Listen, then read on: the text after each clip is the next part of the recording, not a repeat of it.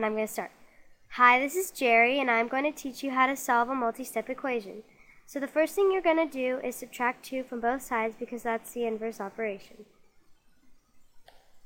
So that cancels out. And then you have 3x equals 9. So then you're going to divide 3 on both sides. This also cancels out. And then that's going to be x equals 3. Thanks for watching.